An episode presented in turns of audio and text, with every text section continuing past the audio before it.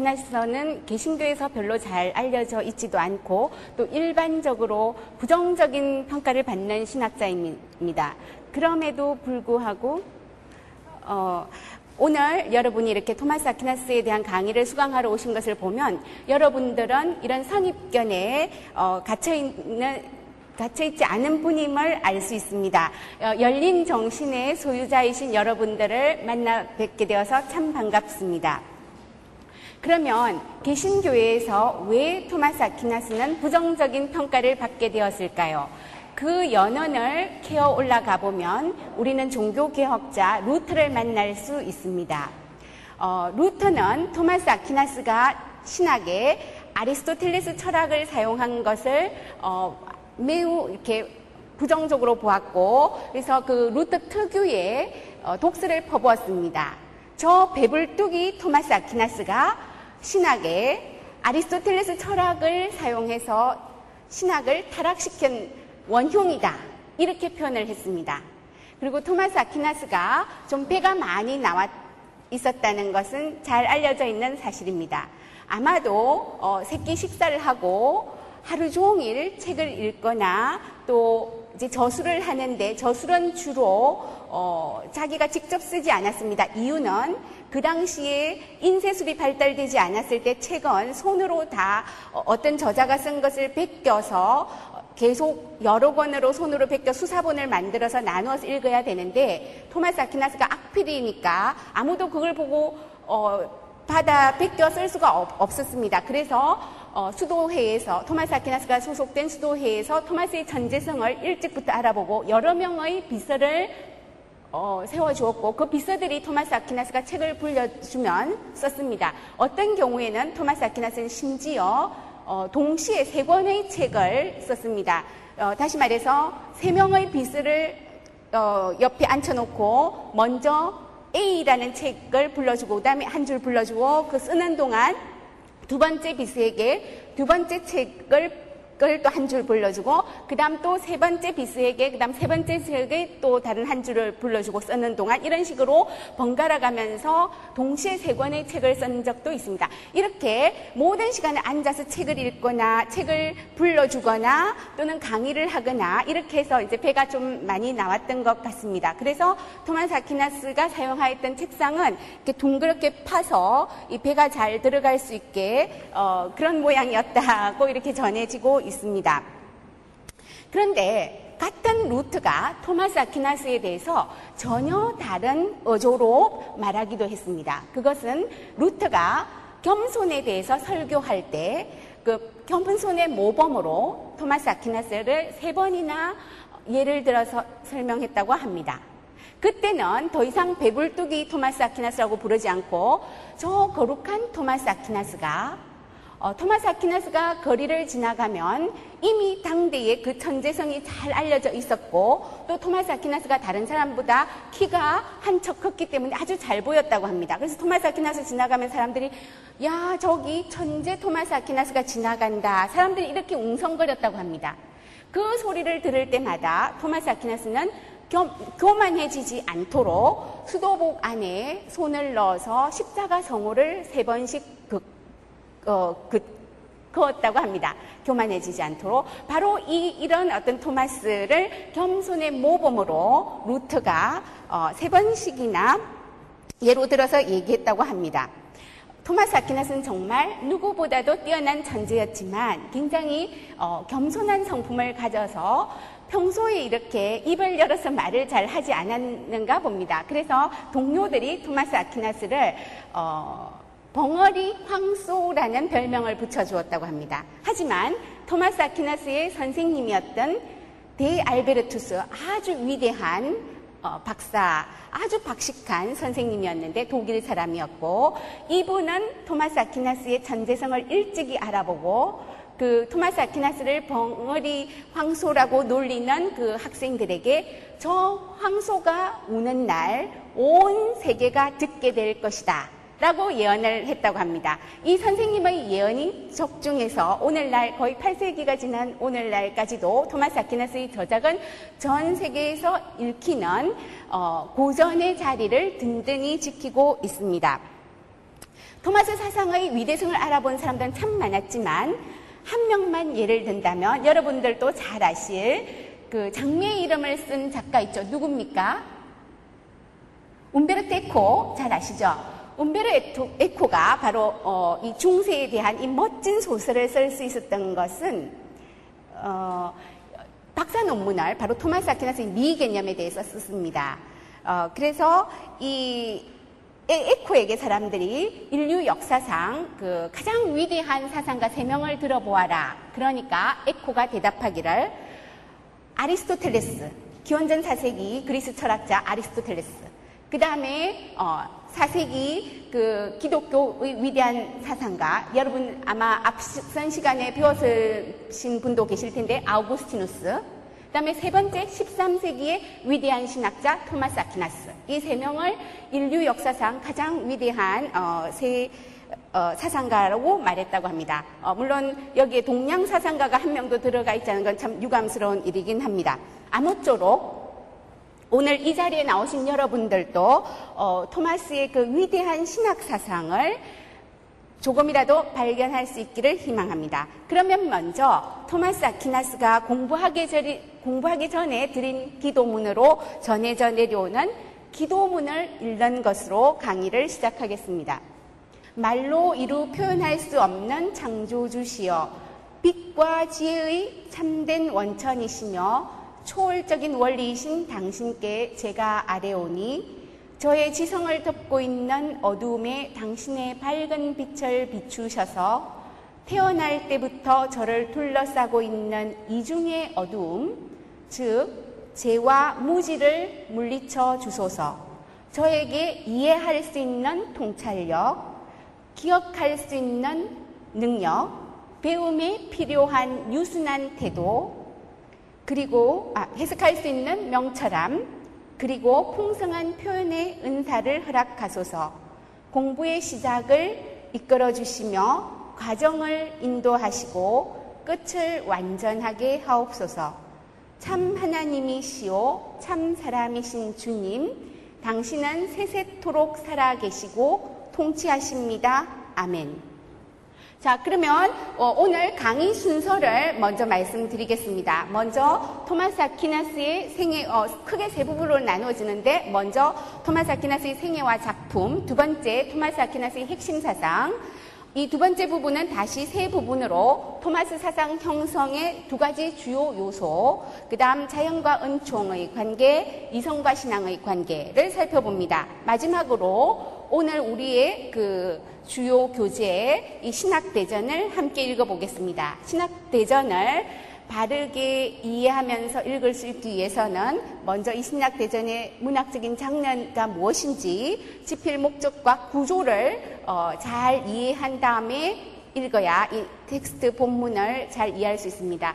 그래서 어, 이런 이제 먼저 사전 지식을 익힌 다음에 신학 대전에서 몇 가지 어, 여러분이 관심을 가질 만한 텍스트를 선택해서 함께 읽어보도록 하겠습니다. 어, 그래서 먼저 어, 토마스 아퀴나스 그 생애와 작품 저기 가로 안에 그 연대가 나와 있죠. 1224년 혹은 25년에 태어났고요. 어, 1274년까지 살았습니다. 그러니까 13세기 중세의 황금기로 불리는 13세기에 살았던 인물입니다. 먼저 토마스가 살았던 시대의 그 역사적 배경을 보면 어, 우선 인구가 아주 비약적으로 발전했고 그와 더불어 경제가 눈부시게 발전했습니다. 이 눈부신 경제 발전을 토대로 해서 지금도 파리의 노틀담이나 이런 데서 볼 수 우뚝 서 있는 그 고딕 성당이 바로 이 시대에 지어지기 시작했고요. 어, 성당만 지은 게 아니라 인류 역사상 처음으로 대학이 설립되기 시작했습니다. 제일 첫 번째 생겨난 그 볼로냐 대학을 위시로 해서 파리 대학, 옥스포드 대학 이런 대학들이 바로 이 13세기에 생겨났습니다. 어, 그래서 토마스 아퀴나스의 신학은 바로 어, 이 중세 스콜라 신학의 어, 아주 어, 우뚝 솟은 어, 그 신학자인데 중세 스콜라 신학을 형성하는 두 가지 요소는 바로 이 13세기에 생겨난 대학이라는 제도적인 틀이 그 첫 번째 중요한 요소이고 그 다음에 그때까지 이 서방 라틴 세계에 잊혀져 왔던 어, 고대 그리스의 위대한 철학자 아리스토텔레스의 철학의 재발견이 중세 스콜라 신학, 스콜라 신학, 스콜라라는 건 여러분 라틴어로 학교라는 의미죠. 그러니까 중세 대학에서 가르쳐졌던 신학을 스콜라 신학이라고 합니다. 이 중세 스콜라 신학이 바로 어, 토마스 아퀴나스의 그 신학의 어, 중요한 특징을 이루는 것입니다. 이제 토마스 아퀴나스 시대의 그 역사적 배경을 좀 더 보면 이렇게 경제가 발전했고 대학이 발, 발생했고 이렇게 경제가 크게 발전한 당시 사회 경제적인 그런 사, 상황에서 가장 외면당하기 쉬웠던 그 복음의 가치는 바로 그리스도가 자발적으로 선택한 가난이었습니다. 그래서 가난하고 버림받았던 그리스도를 따르고자 하는 사람들이 속출했습니다. 그들이 그들은 그리스도의 가난한 자들 파우페레스 크리스티라는 모토를 가지고 가난한 그리스도를 따르고자 했습니다.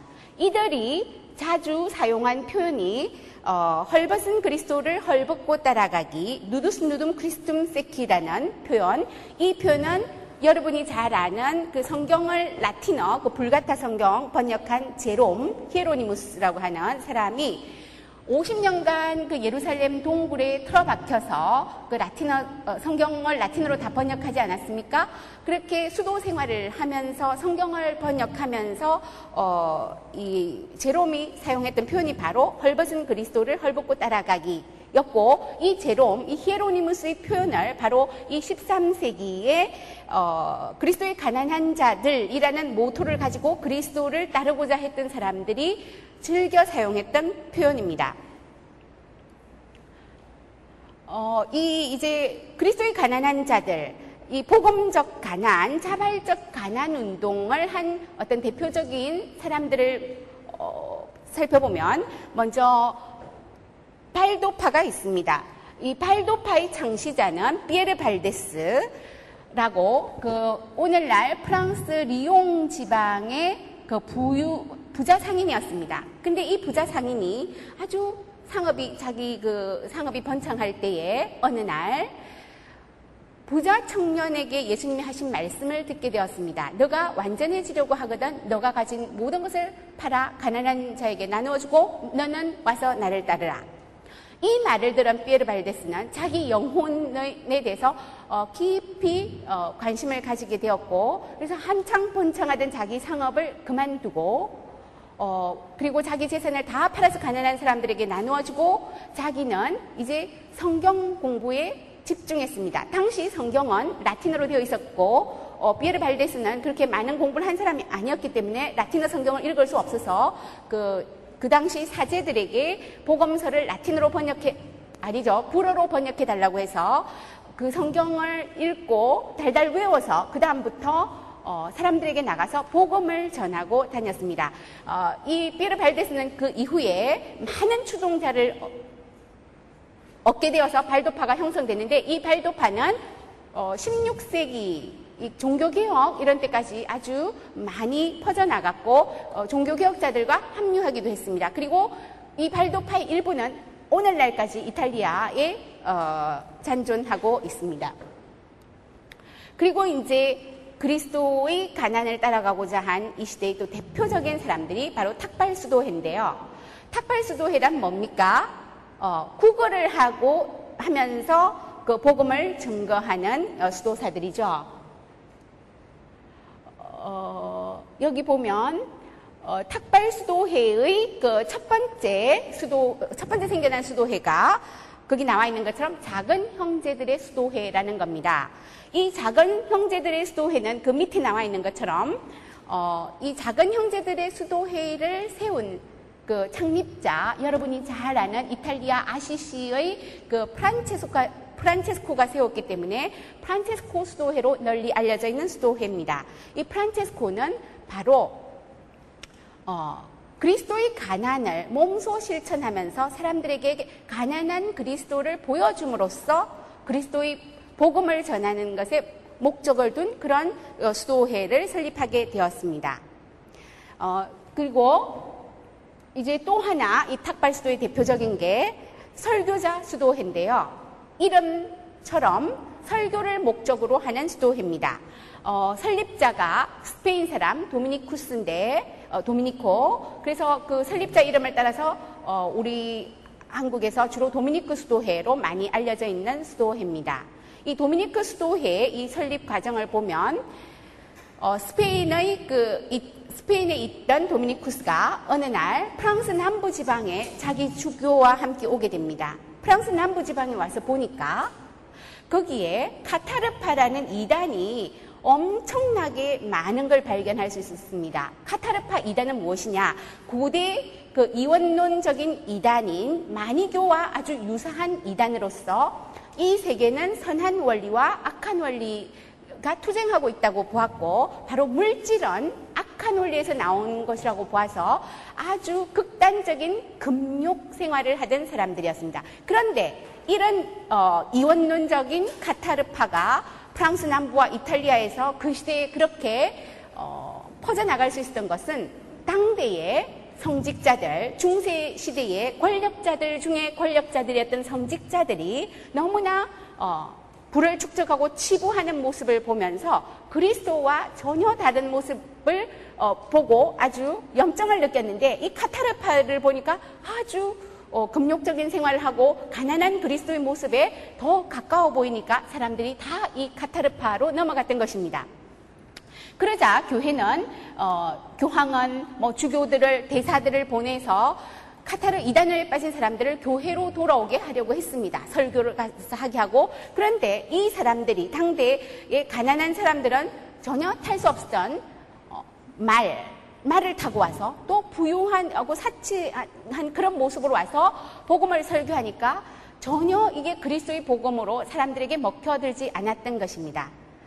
어, 그러자 다시 교황청에서는 이들을 이제 강압적으로 교회로 다시 돌아오게 하기 위해서 이단 재판소를 만들고 강압적으로 이단에서 교회로 돌아오게 하려고 했습니다. 이것을 보았던 도미니쿠스가 그것은 이단에 빠진 사람들을 교회로 다시 돌아오게 하는데 좋은 방법이 아니라는 것을 깨달았습니다. 그리고 자기가 한 카타르 이단을 붙잡고 밤새워 복음을 설교해서 그에게 바른 복음을 전해 주었더니 그 사람이 그 자기가 이단에 빠져 있었다는 걸 깨닫는 것을 보고 어 이제 이 복음 설교를 통해서 이단들을 다시 교회로 돌아오게 하기 위해서 이 설교를 목적으로 하는 수도회를 설립하게 되었던 것입니다. 어, 이 이제 탁발 수도회를 그리고 그리스도의 가난을 쫓아가고자 따르고자 했던 이 사람들을 제가 길게 얘기하는 것은 토마스 아퀴나스가 바로 이 탁발 수도회인 도미니코 수도회를 선택했고 이 도미니코 수도회의 가입했다는 것이 토마스 아퀴나스 신학 사상을 형성하는 데 굉장히 중요한 요소가 되기 때문에 어, 이 지금 서론적인 얘기를 조금 길게 얘기하고 있습니다. 그리고 또 우리 기신교에서 잘 알려져 있지 않은 중세교회의 일면이기 때문에 조금 자세히 소개하고요. 어, 그래서 이 탁발수도회 정신을 우리에게 잘 보여주는 바로 여러분이 잘 아는 프란체스코가 쓴 그 수도회 규칙을 한번 잠깐 보면요. 주님의 이름으로 작은 형제들의 삶을 시작하라. 작은 형제들의 규칙과 삶은 순종하면서 살고 아무것도 소유하지 않으면서 우리 주 예수 그리스도의 거룩한 복음을 준수하는 데 있다. 우리 형제들과 함께 어, 수도의 삶을 살려고 하는 형제들에게 거룩한 복음의 말씀을 일러주어야 한다. 그들은 소유한 모든 것을 팔고 그 소득을 가난한 자들에게 나누어 주어야 한다. 형제들은 아무것도 사유화해서는 안 된다. 집도 땅도 그 어떤 것도 이 세상의 순례자와 이방인으로서 가난과 겸손한 가운데 주님을 섬기며 신뢰를 가지고 구걸을 해야 한다. 구걸을 하면서 부끄러워하지 않아야 한다. 주님이 이 세상에서 가난하게 사셨기 때문이다. 이러한 것이 나의 너무나 소중한 형제들인 너희들을 천국의 상속자와 왕으로 세우고 지상의 재화에 대해서는 가난하나 덕에 있어서는 높이 세워준 매우 고귀한 가난의 위대함이다. 사랑하는 자들아 거기에 전적으로 전념하라. 그리고 우리 주 예수 그리스도 이름을 위하여 하늘 아래 어떤 것도 소유하는 것을 영원히 거부하라. 이게 이제 작은 형제들의 수도회 어, 탁발 수도회 중에서 가장 먼저 생겨난 작은 형제들의 수도회 어, 다르게 프란체스코 수도회라고 불리는 수도회의 수도 규칙이었습니다.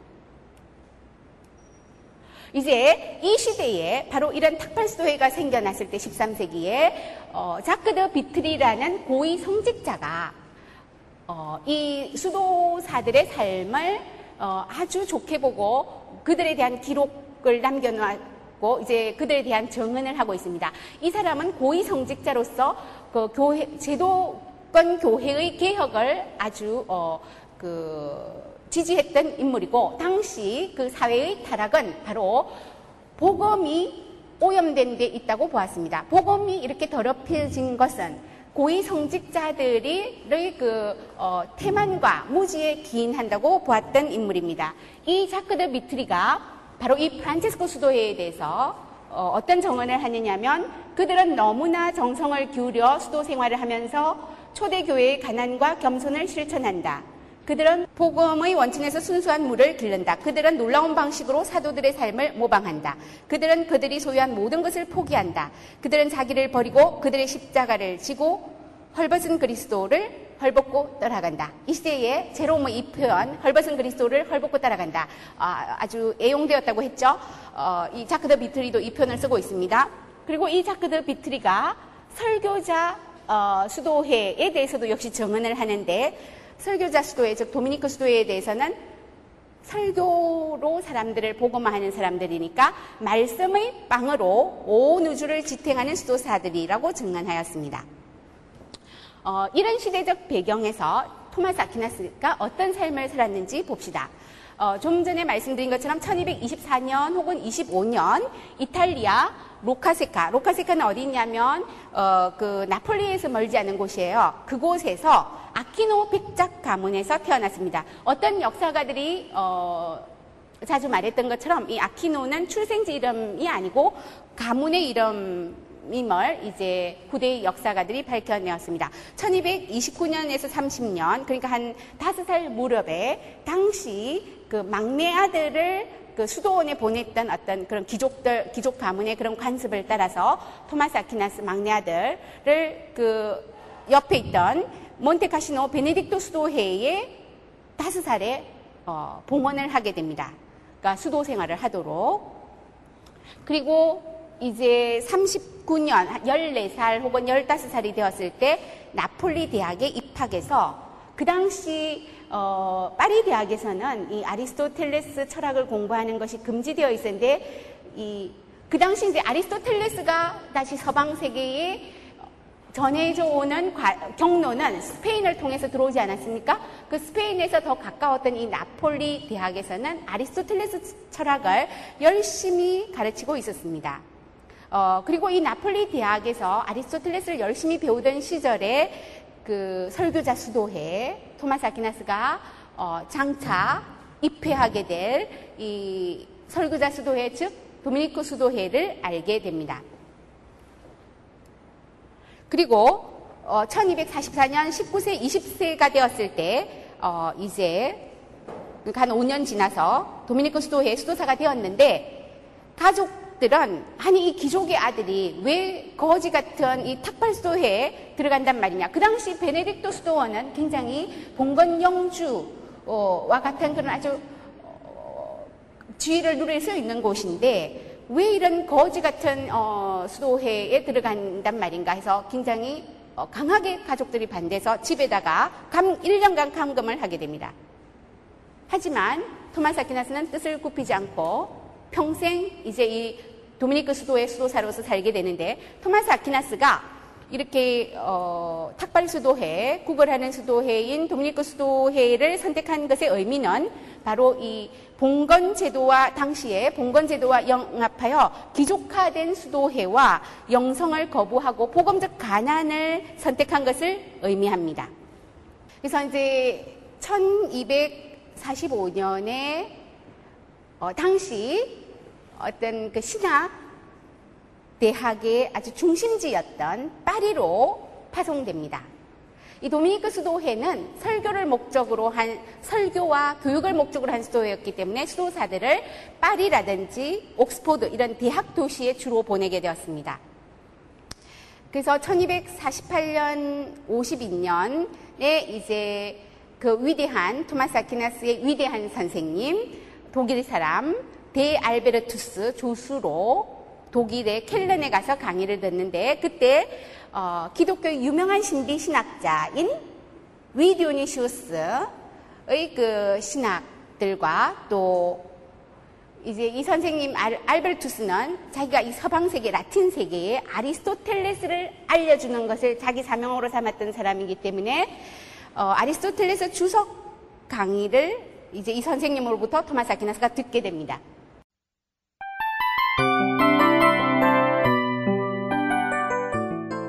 이 프로그램은 청취자 여러분의 소중한 후원으로 제작됩니다. 어, 제가 왜 이 선생님을 위대하다고 했냐? 물론 이 사람 이름에 벌써 만뉴스 위대하다는 말이 들어 있습니다. 정말 the Great Albert인데요. 어, 이 사람은 정말 공부를 많이 한 그 Doctor Universalis 보편 박사였습니다. 공부를 안 한 게 없었어요. 어, 신학만 한 게 아니라 철학만 한 게 아니라 뭐 자연학, 뭐 생물, 뭐 광학 모든 학문들을 다 공부했는데요. 정말 학문적인 관심 분야가 광범위했던 사람입니다. 그래서 토마, 토마스 아퀴나스는 이 박식한 선생님으로부터 어, 그 고, 고대의 모든 지식을 다 배울 수 있었습니다. 이 선생님이 없이는 어, 이 위대한 이 천재 사상가 토마스 아퀴나스도 빛을 보기가 어, 쉽진 않았을 것입니다. 어, 그래서 그 앞에 뭐가 있냐면 이제 52년에서 56년 당시 그 중세 대학에서 굉장히 중요한 신학 교재였던 페트루스 롬바르두스가 쓴 명제집을 강의합니다. 명제집이란 뭐냐면 그 고대의 모든 그 기독교 교부들, 그 기독교 사상가들이 그 신학적인 문제에 대해서 얘기한 것을 신학적인 어, 다양한 주제에 대해서 그 글을 모아놓은 그 명제집입니다. 그래서 어, 페트루스 롬바르두스는 거의 절반 이상을 아우구스티누스의 글을 이제 인용을 하고 있거든요. 뭐 삼위일체 하나님 하면 삼위일체 하나님에 대해서 아우구스티누스가 한 얘기, 또 성경에서 뭐라고 했는지 등등을 정리한 그 책이 명제집인데 어, 신학 교재였거든요. 그러니까 신학을 공부하는 사람 먼저 이 명제집 주석을 해야 됐습니다. 그래서 어, 신학부의 정식 교수가 되기 전에 이 명제집 강사가 되는 겁니다. 학생들에게 그 명제집을 강의했습니다. 파리로 와서 그 1252년에서 56년 사이에 그 다음에 어, 이어서 파리에서 이제 신학부 정교수가 되었습니다. 그리고 59년, 61년은 좀 불확실하게 남아있고, 그 다음에 61년에서 68년 사이에 고국 이탈리아로 돌아가서 어, 이제 또 오르비에토와 로마에서 가르치게 됩니다. 이때 교황 클레멘트 4세가 토마스 아퀴나스에게 나폴리 대주교직과 수도원 수입을 제안했지만 토마스는 단호히 거절했습니다. 어, 그 이유는 이런 모든 어, 교회의 어떤 직책이나 또는 교회의 수입이나 이런 걸 받기를 거부했던 이유는 그런 것을 맡게 되면 여러 가지 세속적인 업무에 말려들게 되어서 어, 늘 토마스 아퀴나스의 그 유일한 관심 주제 오직 하나님을 생각하고 하나님의 진리에 대해서 집중하는 것 그게 아주 방해가 되기 때문에 이런 여러 가지 교회의 직책이라든지 교회의 수입이라든지 이런 걸 받는 것을 단호히 거부했던 것입니다. 그리고 그래서 이제 정말 온 교회와 인류에게 큰 도움을 주는 위대한 저작들을 남길 수 있었습니다. 어, 1268년에서 그 72년 사이에 다시 이제 파리로 돌아와서 어, 두 번째 이제 파리에서 강의하게 되고 그다음 72년에서 74년 고국 이탈리아 나폴리로 돌아와서 말년을 보냅니다. 1274년 3월 7일에 죽게 됐는데 그 한 세 달 전인 1273년 12월 6일 성 니콜라우스 축일. 성 니콜라우스는 누구냐면 여러분들이 잘 아는 한국에서 잘 알려진 산타클로스 성인을 말합니다. 이 성인 축일에 어, 그 당시 이 유명한 신학 대전을 쓰고 있었는데 어, 갑자기 집필을 중단합니다. 그래서 늘 어, 그림자처럼 붙어서 토마스 아퀴나스 신학 대전을 받아서 오던 비서인 레기날두스가 묻습니다.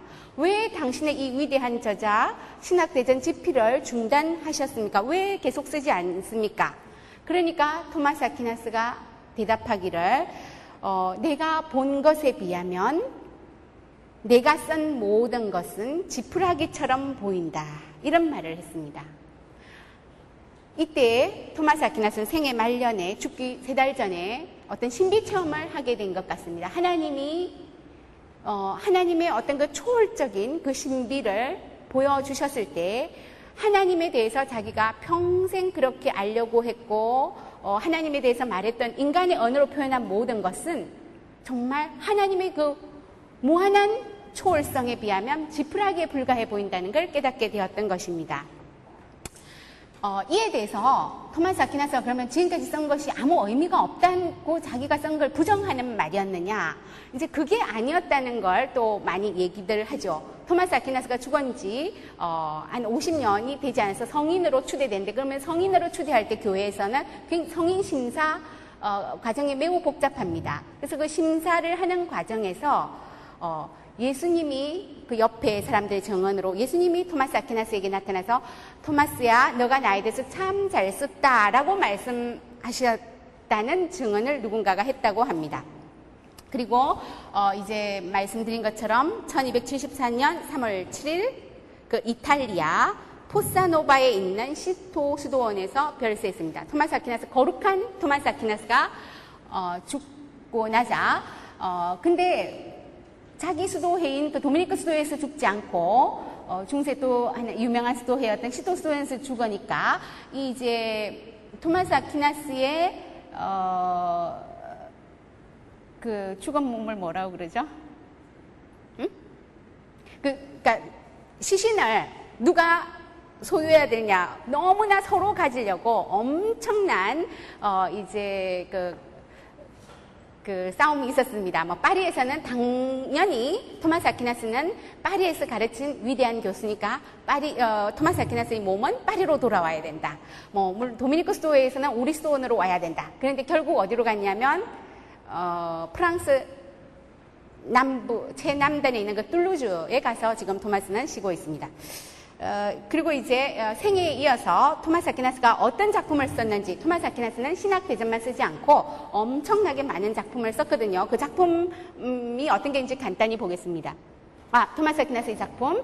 어, 토마스 아퀴나스의 작품은 바로 이 중세 대학에서 신학부 교수의 세 가지 임무 의 그 산물로 나온 것입니다. 그럼 중세 대학 신학부 교수의 세 가지 임무는 뭐였느냐? 첫 번째, 강도 이거는 성경이나 어, 또는 뭐 아우구스 어, 아까 뭐가 있었죠 명제집 같은 이런 권위 있는 텍스트를 추석하는 것입니다. 그 다음에 어, 두 번째 토론 이거는 중세 대학 정규 수업으로 토론 수업이 있었습니다. 어떤 성경에 그 아주 복잡하게 그리고 분산되어서 설명되어 있는 그 성경의 진리를 좀 더 잘 이해하기 위해서 어, 토론을 하는 것입니다. 이 그 토론 수업이 있었고 그 다음에 또 중세 대학 신학부 교수가 해야 되는 건 마지막으로 물론 하나님의 말씀을 증거하는 이 설교를 해야 됐습니다. 어, 그래서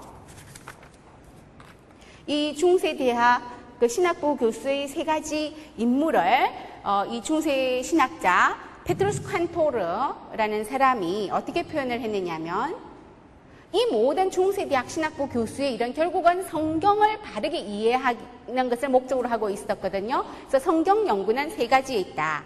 강독, 토론, 설교. 그래서 강독은 나머지 것의 토대이자 지주이다.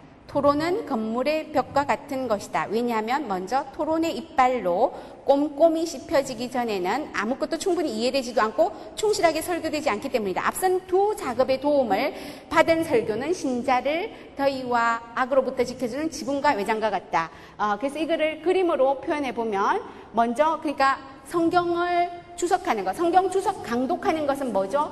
문단을 구분해서 그 각 단어의 뜻이 뭔가 이렇게 주석하는 그 강독이 처음에 그 토대가 되고 그 다음에 그 구절에 대해서 이제 다그 구절의 의미를 정확하게 이야기해서 토론을 하는 겁니다. 예를 들어서 창세기 22장을 어 이제 공부한다. 그러면 아브라함이 자기 아들을 하나님께 제물로 바치기로 한 것은 바른 바램이었는가? 그거는 어, 자연법에 위배되는 것은 아니었는가? 이런 걸 이제 어, 논정적으로 검토하는 과정이 토론입니다. 그리고 이 강독과 토론의 그 과정을 거쳐서 이제 준비하며 이 이제 설교는 정말 신자들을 더위로부터 어, 지켜주는 더위와 추위로부터 지켜주는 이런 지붕과 이 외장의 역할을 하는 그런 정말 살아있는 어, 설교가 된다는 것입니다. 그래서 이 세 가지 즉 중세신학부 교수 어, 성경과 또 뭐 명제집 이런 권위 있는 책을 주석하는 것에서 이제 토마스 아퀴나서 그 작업에서 어떤 책이 나왔느냐? 어, 물론 성서 주석이 대표적이겠죠. 황금 사슬이라는 카티나 아우레아라는 유명한 책이 있는데 이거는 이제 교황의 부탁으로 사복음서 각 구절에 대해서 교부들이 어떻게 주석했는지 구절 구절 모아놓은 것으로서 지금도 복음서 어떤 구절, 이해가 안 되는 구절을 이 토마스 아퀴나스의 황금 사슬을 가지고 아 이 구절에 대해서 아우구스티누스는 이렇게 해석했고 제롬은 이렇게 해석했고 크리소스톰은 이렇게 해석했다. 교부들의 해석을 동시에 볼 수 있는 굉장히 유용한 자료입니다. 여기서 토마스 아퀴나스는 어, 22명의 라틴 교부와 무려 57명의 그리스 교부를 인용했습니다. 그래서 어, 굉장히 유명한 일화가 있는데 토마스 아퀴나스가 제자들과 함께 어느 날 그 당시에 생겨 난 그 이제 노틀담 고딕 성당 그 아름다운 성당을 이제 보게 되었습니다. 어디로 저 북쪽에 올라가서 어, 멀리 보이는 이 아름다운 노틀담 성당을 보면서 제자들이 아 선생님 선생님이 어, 저 파리의 주인 저 아름다운 파리의 주인이면 좋지 않겠습니까? 그러니까 어, 토마스가 묻습니다. 내가 파리 주인이 되어서 뭐 하게? 그러니까 제자들이 이제 토마스 아퀴나스의 칭찬을 얻으려고 아 그러면 파리를 프랑스 국왕에게 팔아서 어 이제 도미니크 수도회를 유럽 여러 곳에 세우고 그러면 좋지 않겠습니까? 그러니까 토마스 아퀴나스 대답이 아니 나는 파리의 주인이 되는 것보다 크리소스톰의 마태복음 주석서를 가지는 게 더 좋겠다.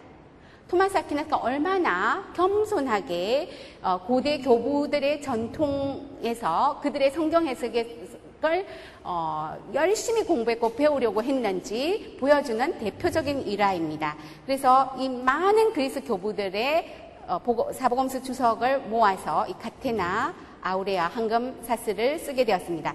어, 그리고 이제 토마스 아퀴나스 그 성경 주석 중에서 이제 오늘날 어, 주석가들이 보기에도 아주 탁월한 것으로 평가받는 게 욥기 주석, 많은 주석을 썼는데 특별히 잘 쓴 오늘날도 큰 도움을 주는 주석은 뭐냐? 욥기 주석, 요한복음 주석, 그 바울 서신 주석 등이 있습니다. 그리고 아까 얘기한 뭐 이제 이런 주석, 강독의 산물로 나온 작품으로 물론 중세의 유명한 신학 교재 페트루스 롬바르두스 명제집에 대한 주석이 있을 테고 또 신학 교수였지만 철학 교수들이 하던 아리스토텔레스 저작까지 주석했습니다. 왜냐하면 왜 신학부 교수가 철학부 교수의 일인 아리스토텔레스 철학을 주석했느냐? 그 당대에 아리스토텔레스가 어, 대대적으로 대학에서 연구가 되고 아리스토텔레스 철학이 뭔가 기독교 신앙과 마찰한다는 것이 어, 알려지고 또 교회에서 그래서 아리스토텔레스 철학 연구하는 걸 금지하고 이러던 시대에 있어서 과연 아리스토텔레스 철학이 기독교 신앙과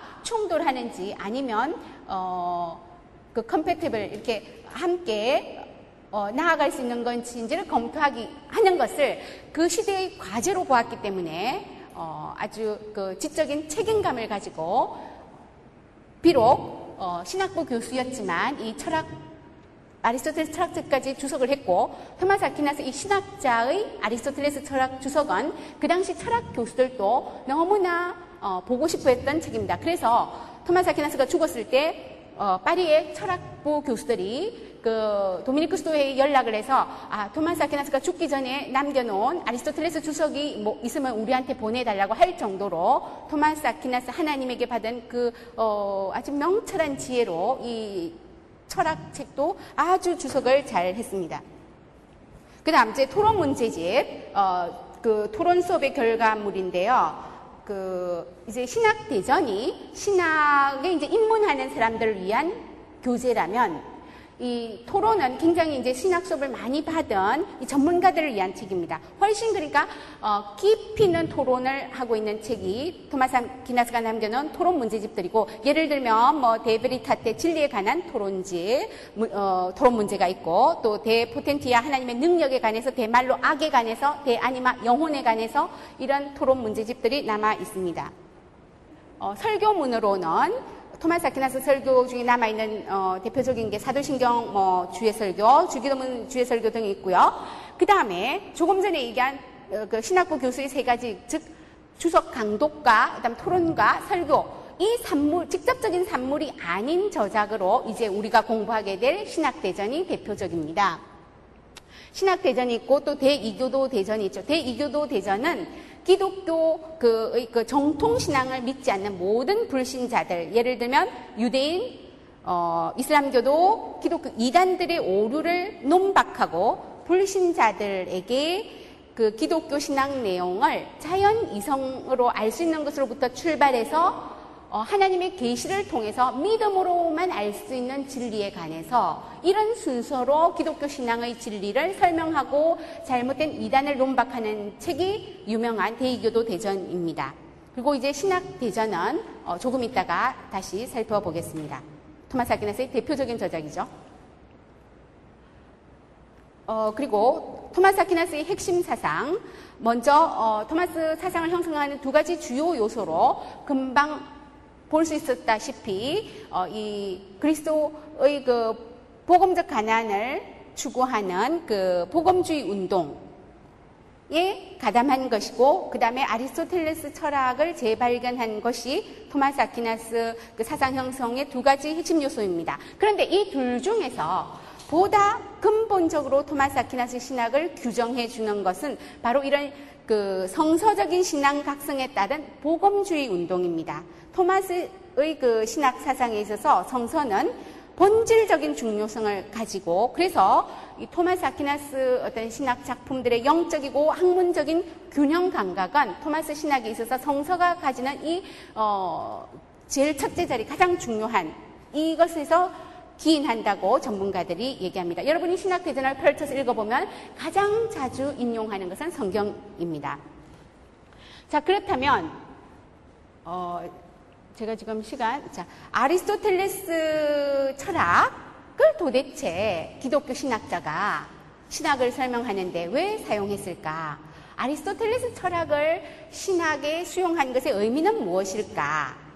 어, 여기에 대해서 영국의 그 유명한 저술가이고 뭐 아시시의 프란체스코라든지 이 토마스 아퀴나스에 대해서 유명한 전기를 썼던 체스터턴이라는 사람이 있는데 이 체스터턴이라는 사람이 이렇게 표현합니다. 한마디로 말하자면 토마스는 그리스도 세계를 그러니까 기독교 세계를 보다 아리스토텔레스적으로 만듦으로써 보다 기독교적으로 만들었다. 기독교인은 신성과 거룩성이 물질에 결부되어 있다고 믿거나 혹은 감각적 세계로 들어올 수 있다고 믿는 사람을 의미한다. 이게 무슨 얘기냐면 아리스토텔레스 철학을 그 기독교 신학을 설명하는데 수용함으로써 어 이제 토마스는 아리스토텔레스처럼 우리 눈에 보이는 이 감각적인 물리적인 세계가 어 플라톤이 설명하는 것처럼 단지 형상계의 어떤 그림자가 아니라 실제 하는 것임을 인정함으로써 이 그리 기독교의 이 성육신 신학과 결합시킴으로써 어, 기독교 어떤 신앙이 단순히 영적인 차원만 있는 것이 아니라 이 물질 세계까지 거룩하게 하는 것. 하나님이 이 물질 세계까지 거룩하게 하기 위해서 하나님 자신이 육신이 되고 오셨다는 이 성육신 신학과 아리스토텔레스의 이런 구체적인 감각적인 사물의 실제성을 강조하는 신학이 함께 만남으로써 어, 기독교의 이 성육신 신학을 더 잘 표현할 수 있다는 것입니다. 어, 여러분이 아마 지난 시간에 뭐 아우구스누스에 대해서 수업을 들으신 분은 아우구스누스 신학은 플라톤 철학을 많이 수용했다. 이제 그런 얘기를 들으셨을 텐데, 그래서 이 플라톤 철학과 아리스토텔레스 철학이 자주 이렇게 어, 대비되어서 설명이 되는데, 여러분 이 그림 보입니까? 어, 어디에서 볼 수 있는 그림이지요? 어, 이게 그 유명한 그 바티칸 16 채펄에 있는 아테네 학당이라는 그림이고 라파엘이 그린 그림입니다. 여기 이제 아테네 학당에 여러 사람들이 있는데 제일 중앙에 두 사람이 있어요. 그 사람들이 지금 우리가 얘기하고 있는 플라톤과 아리스토텔레스고 그 밑에 계단에 널브러져 있는 사람은 고대 철학자 중에 누구일 것 같습니까? 남의 시선을 어, 신경 쓰지 않고 있는 저 사람은 그 견유학파 디오게네스고요. 또 뭐 주판을 들고 있는 사람은 피타고라스 뭐 등등이 있는데요. 그러면 이 플라톤과 아리스토텔레스 이 중앙에 있는 이 두 사람을 한번 살펴보면 자 보세요. 누가 아리스토텔레스겠습니까? 어, 오른쪽에 이렇게 좀 뭔가 백발이 어, 그리고 머리가 좀 성긴 저 나이든 현자가 플라톤이고 어, 플라톤보다 약간 앞으로 나와 있는 이 사람이 아리스토텔레스죠. 어, 머리숱도 많고, 자, 젊은, 좀 더 젊으니까. 자, 이 두 사람의 어떤 그 철학적인 특징이 이 사람들의 그 제스처에서 드러납니다. 플라톤은 수직으로 손을 올리고 있잖아요. 어, 또 반면에 아리스토텔레스는 이렇게 앞으로 어, 그 그러니까 수직 반대가 뭐죠? 어, 수평으로 이렇게 손을 앞으로 내밀고 있죠. 그러니까 두 사람의 관심이, 어, 그리고 이 제스처뿐만 아니라 두 사람이 들고 있는 책에서도 역시 이 두 사람 사상의 특징이 나타나는데 플라톤은 티마이오스라는 그 자기의 우주론을 쓴 책을 들고 있고, 어, 아리스토텔레스는 윤리학, 니코마크스 윤리학을 들고 있습니다. 그러니까 이제 어, 플라톤은 주로 그 어떤 바른 인식, 어, 변함없는 불변하는 어떤 인식의 대상을 추구했기 때문에 어, 형상계를 굉장히 강조했어요. 무슨 얘기냐면 우리 눈에 보이는 이 감각적인 세계는 계속 변하지 않습니까? 이 변하는 것은 참된 인식의 대상이 될 수 없다는 것입니다. 참된 인식의 대상은 이, 이 변하는 세계의 원본인 그 형상계에 있다는 거죠. 어, 반면에 아리스토텔레스는 어, 이런 어떤 사물들, 이 눈에 보이는 이 감각적인 이 구체적인 사물들 안에 이 사물들의 본질이 내재해 있다, 들어있다라고 봄으로써 이 손이 위로 올라가지 않고 형상계로 올라가지 않고 이 아리스토텔레스 이 경험 세계의 실제성을 강조하는 그 방향이 이 제스로 표현되어 있습니다. 그래서 이제 토마스 아퀴나스 신학은 바로 이 아리스토텔레스 철학을 수용함으로써 기독교 성육신 신학을 더 잘 표현할 수 있었다. 어, 이런 의미를 가지는 것입니다.